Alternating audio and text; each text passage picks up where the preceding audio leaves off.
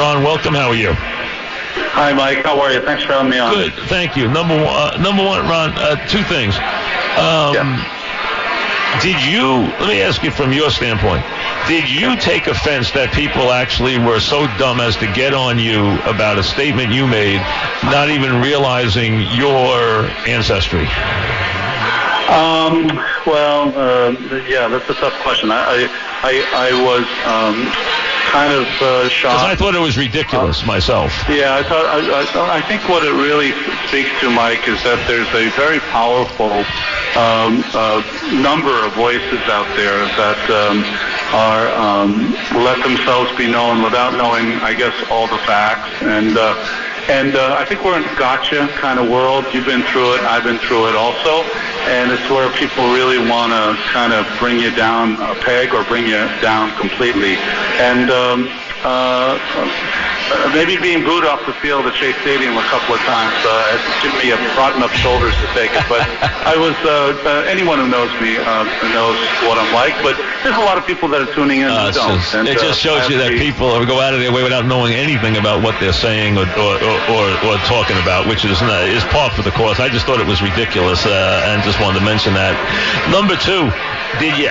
I don't know if you guys are allowed to do this. I don't know if this has ever come up because I've I've done a lot of sports on network television. I never did Major League Baseball. I never worked at a network that had Major League Baseball while I was there when I worked at CBS all those years. So I never did. I did a lot of football, a lot of basketball, but I never did uh, uh, a baseball. Do you have any ability to talk to the umpires before the game, or are they completely off limits to even you guys? I wondered if you guys even thought about having a word with Angel Hernandez tonight after, and you probably know him well, after what was, I'm sure, a very tough night for him last night. Yeah, that's a great question, Mike. But no, um, the umpires are off limits uh, before the game, and then after Even to you, even to uh, the, even to you guys as the lead broadcast team, they're off limits. even the lead broadcasting Okay. team, Okay. uh, they're off limits uh, completely. Okay, because I mean, have you ever in your baseball life seen a guy have a worse night on on the field? You know, I thought at some point they were going to uh, make him wear the headset for the rest of the game kind of deal. But uh, it was, uh, it was. Um, hey, listen, it's not unprecedented. We've seen umpires have those kind of days before, but certainly not uh, under this uh, uh, microscope. And the uh, volume, the volume. and and then the volume. The, the, the, and it wasn't only this game. You know, game two he had a call with Oh. Kinsler that was overturned too. So I think uh, I think he's four out of five overturned. Now that being said, um, I know there's a, a lot of uh, people who don't like Angel Hernandez, whatever. But any umpire would be embarrassed by those odds. No question. And he's got the plate tonight, so he's going to be right in the center of the action uh, this evening. So uh, it will continue. Um, it came up today, Ron, and I guess it came up, and I think you addressed it last night. I don't know if you agree with this. Regular season, there's a point. 8-1, 10-1, you call off the dogs. You don't run. Yeah. You don't show up the other team.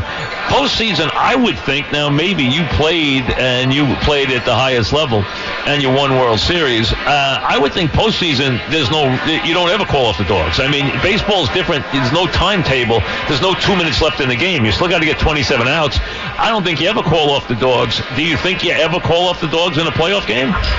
I, I, I think you're right, Mike. I, I think as far as uh, taking extra bases, scoring as many runs as Stealing can, a base or whatever, yeah. Going first to third. Yeah. Um, even uh, even stealing a base. I Even totally stealing a base. I'd steal a base top 10 runs in a playoff game, absolutely. Yeah, I, I have no problem with that. The only problem I do have is that when the game was 11-1, Ben Benintendi swung at a 3-0 pitch. I, I think that's overboard for me. Um, Gotcha. Now, that's not overboard for anyone else, but for Gotcha. me, you know, where it's 11 to 1, it's a 3-0 pitch, you're going to get the same pitch 3-1 and probably 3-2. Um, that's overboard for me, but that doesn't mean it's overboard for everyone. I know baseball is a whole game that kids play, but it's kids want to play. Did it bother? Do you think it should bother anybody that Holt uh, took him out of took Romine out of the park to get his uh, his cycle? Uh, I mean, all's fair in love and war. He's in the game. He, uh, I mean, Yeah. but- I mean, but it is a it is a position player. Well, for, for you and I who know the history of, of the game, um, you know, one, 20 years from now, when someone brings up that Holt hit the cycle, you and I will go, yeah, but it was a position player who gave up the home run in the ninth. I mean, Yeah. You know, uh, listen, the whole power is about Colts. A scrappy player. He's gone through a lot uh, with concussions and other things to get his uh, playing career back on on uh, play, and and he was the biggest reason probably uh, that the Red Sox jumped off to such a big lead. So um, that was the certainly the icing on the cake for him. But uh, you know, it, it'll be in the record books forever.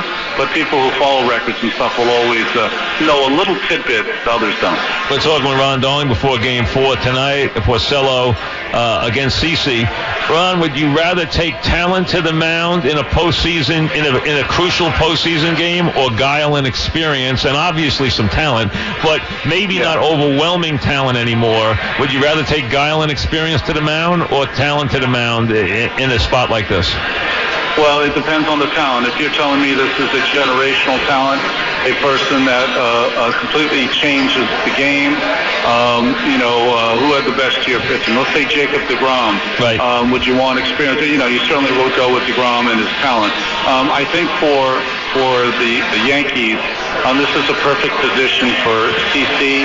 Um, a couple of reasons. One, um, you know, I don't think they have or haven't had that pitcher, um, except for Severino in the first half, is that kind of lockdown. You go to him, you know you're going to win nine times out of ten. Uh, secondly, of course, the experience. That's an obvious thing. But I think the third thing um, that's interesting to me, and I, I don't know any of this, is that if CC has one of those games and is successful and pitches the Red Sox, uh, Yankees into Game Four, um, he's getting to the point where he and his family have to make decisions, don't they, on whether he's going to play anymore, whether he wants yeah, to play I think anymore. he wants to come and, back. It sounds. That yeah, I think. Yeah, I think he wants to come back. I think he does. Yeah. So if he wants to come back, then maybe there's not as much uh, uh, for him on this. But boy, uh, if you had any thought in your mind that maybe this might be, you know, my last hurrah um, boy, I'd, I'd like to see Sabathia and his mental abilities combined with his physical abilities uh, in that kind of scenario. Now you're in that Red Sox dugout. You know he gets mad if you bunt on him. He gets angry. I mean, he get he, will throw at you. He gets angry. I'm bunting on him right from Jump Street tonight. Uh, what do you think happens? Well, I, I think I played against Nolan Ryan, who used to get mad at people punting on him too. So uh, CC's a lot like that. It's part of the Red Sox game. Uh, Neil Walker's playing third base, not Andujar tonight. So the veteran at third base uh, is going to have to try to take that away. Um, we've seen it with Lester, who doesn't like to throw in Chicago right. for the Cubs. We've seen Rizzo and the third baseman Bryant just take the bunt away from teams. Um, that's a good uh, a way to go about it, but certainly does open up that infield hit. And, and, and it'll be interesting because I think they'll bunt him. I, and you know what? He doesn't he doesn't like to throw to first very much, but he uh, well, he'll throw there, but he doesn't like to field bunts with those with his knee. And uh, I mean, I'm going to make a move tonight. I don't care. I mean, that's part of the game. I mean, that's the way uh, you know that's the way it works. But he'll get angry. That, that this game could get a little with Aaron with with Angel Hernandez behind the plate and CC yeah. on the mound and the Red Sox playing scrappy ball. This game could get feisty tonight. Yes, I think CC's already had a couple run run-ins with Angel in his career. Um, I think that you know the Red Sox are going to do anything to be an irritant uh, for the Yankees. I mean, let's face it, you're, you're facing a team that's very talented in the Red Sox, 108 games, everyone knows that. So they can score in a lot of different ways. Um, the Yankees, you know, to be the Yankees is very much like Game Two, uh, when they dominated that game because they hit three home runs, won almost 500 feet. So um, I, I think moving forward, you know, that's going to be the thing is that, you know, if Sanchez has one of those postseasons, Judge just, uh, he's uh, just Judge, uh, Stanton uh, takes off, I think, you know, they'll go deep. But they're going to have to hit a lot of home runs because that's how they score, Mike. No, that's how they score. In the Red Sox, they manufacture runs. They do it with their legs. They do it with a thousand cuts. They do it with those singles. They do a very, very good job. And Benintendi hits in Yankee Stadium like a crazy man. We're talking with Ron Darling. Ron uh, Porcello tonight. What do you expect out of him? Well, it's interesting, you know, um, uh, Sale, Porcello, and Price coming into the series had never won a game as a starting pitcher. Well, Sale finally got him off the snide uh, with that first game. Um, the one thing about Por- Porcello this year is that he probably had his best two starts against the Yankees. He had one in April where he only gave up two hits in seven innings, no walks, six strikeouts. And then he had one on August 12th, I believe, um, in Boston. Now, both these starts are in Boston where he threw a one-hitter, uh, 86 pitches, only gave up a home run to Andujar. So he's got good memories of pitching against his team uh, this year, except uh, when he started in um, Yankee Stadium. He has not pitched well here. His ERA is almost uh, five and a half. So, um, you know, those kind of memories are important for any pitcher, and they're just as important for the hitters. So I think the, the hitters know that Porcello a little more vulnerable here, especially with the short porch, than he is uh, in Fenway. Which park do you think is more oppo- is is more intimidating to the opponent uh, to play in? Do you think Fenway is or Yankee is?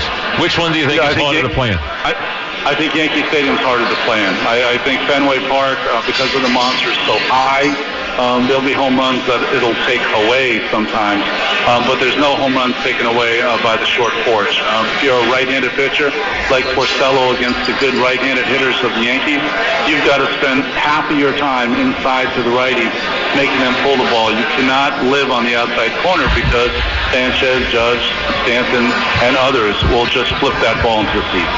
Do you think the Red Sox, if they got a lead tonight, would try to get two innings out of Kimbrel, or do you think they just try to get one out of him? I think um, uh, looking at their bullpen so far. I think they have to try to get two innings out of them if, if that is the call. Um, you know, the rest of the bullpen, I think, for them has been a little shaky. Um, certainly not like the bullpens of the Yankees, who really have four closers. I mean, the Red Sox have Kimbrel, and the Yankees have four closers when you think about who comes in games. So it's not even a contest if you go on bullpen, bullpen game. Let's say it's uh, tied after six. Um, it's, it's not even a game as far as the bullpens are concerned. So, you know, the key for the Yankees is somehow they get in front after four or five innings and they go straight to that bullpen. And, uh, and for the Red Sox, somehow, some way, they have to try to knock out a CC early so they get, um, you know, some of the relievers who aren't as dominant as Betances and Chapman and Britton and Robertson. Let me double back to Severino because I know he was a topic last night with, with, at the beginning of the game. Did you think the beginning of the game impacted him, number one? And number two, what did you see from him that didn't work last night? Yeah, I don't think that that it was impacted, and, and I honestly would not even have talked about it, except you know he was three or four minutes late getting on the on the mound, and when you know uh, uh, you know how these games go. You've done national games. Sure. We've got every minute uh, Yeah. down to the second of when we're going to do stuff, and when there's no pitcher on the mound, you've got to fill. So if you Yep. have three minutes to fill, Yep. um, we decided to fill with. Uh, it looked like he got uh, late for bullpen. That being said. I don't think it affected him at all. I think, um, you know, he, he threw um, like he's thrown in the second half. And I thought he was very good against Oakland for four innings. Um, the fastball command that he had uh, so available in the first half has eluded him in the second half, and it eluded him last night. And that's really the reason, I think, why he didn't have the game he wanted to. Do you think it, it it's more for a talented kid, and we know he's got a lot of talent. Yeah. I mean, everyone knows Yeah. that. Is it more of a case to learn to pitch late in the season when you're tired, and learn to go out there and win when you don't have your best stuff, or is it something else that's hurting him in the postseason? Yeah, uh, Mike, I think you make the, the perfect point. I think, you know, as his maturity level goes up, he'll get to a point where, listen, when he has his A stuff 10 times a Lights year, out. he's going to win all 10 of those games. That's Lights just out. how good he is. Right. But he's got to, he's got to get to the point where, you know, if he doesn't have that good, you know, this is my take on him, and it could be wrong. I think that he is doing a great job of including his changeup, including his slider. Um, but this second half, I've seen him as a kind of a jack of all trades, master of none. Gotcha. And I'd like to see him go back to just uh, dominating with that fastball, pitching off with that fastball, with his slider and changeup, and I think he'll be more successful. Well, let me ask you because you you've been you've walked in his shoes. How long did it take you to be able to win when you didn't take your best stuff to the mound? Yeah, it took till my third year. Um, my first uh, two years, and I mean, I what I do? I won uh, 13 and 16, so I won won 29 games in my first couple of years. So it wasn't awful, but it wasn't until 86 and on that it. it uh, when I went to the mound, I never ever considered my bullpen an indication of what I was going to do that night. That I just took whatever I had and I went out there, and I knew that competitively I was going to have enough to uh, to make sure that if I if if I had my good stuff, I was going to win. If I had my less than good stuff, I was going to make sure my team won. And if I didn't have anything at all, I would last long enough to give my team a chance to win. That was my ma- mantra um, after 85. You know, we always know, and we're talking about Ron Darling does the game tonight on TBS.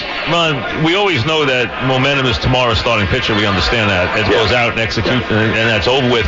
But because when you have a game like that last night, does the starting pitcher for the Yankees have to go out and put a zero up in the first just so the Red Sox don't feel like it's a continuation of last night? Is it important to put that zero up just because of what Yeah. went on last night in the first inning? Yeah, I, I think it's I think it's important to put a zero up only because you want to be able to one uh, uh, stop what happened last night, and two, I think even more importantly, you want to prove uh, that first time through the lineup with Betts and Martinez and Bogaerts and Benintendi uh, that this is not going to be last night. This is a new night, and uh, you're going to see some things that you didn't see last night, which uh, which is going to change the outcourse of this game. So I think making a statement um, uh, is important after a team gets blown out, but even more importantly, I think making a statement that uh, you guys had a lot of fun last night. That's not happening tonight. Has anybody on? Let me start with the Red Sox. Has anybody on the Red Sox surprised you positively or negatively in this series? Like he was a different player Uh, than you thought he was? Yeah, I, I think you know you, you know Betts is great. You know JD Martinez is great. Um, I, I I think that in watching, um, I I've not seen a lot of Benintendi. I mean, I've seen him play, but I haven't seen him play well. I just uh, you know just bad luck. I haven't seen him play well. Um, but what you talked about before, I should have just watched him more in Yankee Stadium. He owns he Yankee seems to Stadium. love- He he seems to love playing Oh, he here, loves and it, uh, loves it. his game last night was uh, was pretty special. And uh, you know, in this series, you know, he's uh, scored on a sacrifice. He's, he's stolen a base. He's gotten his base hits. His defense has been impeccable. Um, he's a good, solid player. And anybody on the Yankees, which you I know you see a lot of, but anybody surprise you uh, or su- uh, be a little different than you thought in this series for the Yankees? Well, I, I, I knew Sanchez. Sanchez has such an upside that I knew something good was going to happen at some point. Um, but I, I, I think the thing that surprised, not, it doesn't surprise me, but I thought that Torres and, and Duhar would play a bigger role than they have in this series so far. I thought they would been be very little- quiet. Andujar's been very quiet. Yeah. Yes. I thought they'd be a little bigger igniters for this offense because being at the bottom of the lineup, if you look at Boston's last three hitters, 7, 8, 9, and the Yankees, 7, 8, 9, there's no comparison. There's more thunder uh, for the Yankees, but their bottom three have not hit. Uh, maybe it changes tonight because anytime those um, bottom three can hit, it turns the lineup over. And once you turn the lineup over, instead of Judge coming up with no one on, he starts coming up with two guys on, and that adds to the agita, the pitcher and the defense and everything else involved. Thanks. Enjoy the game tonight, everybody watching. Thanks, Ron, very much. Thanks, Mike.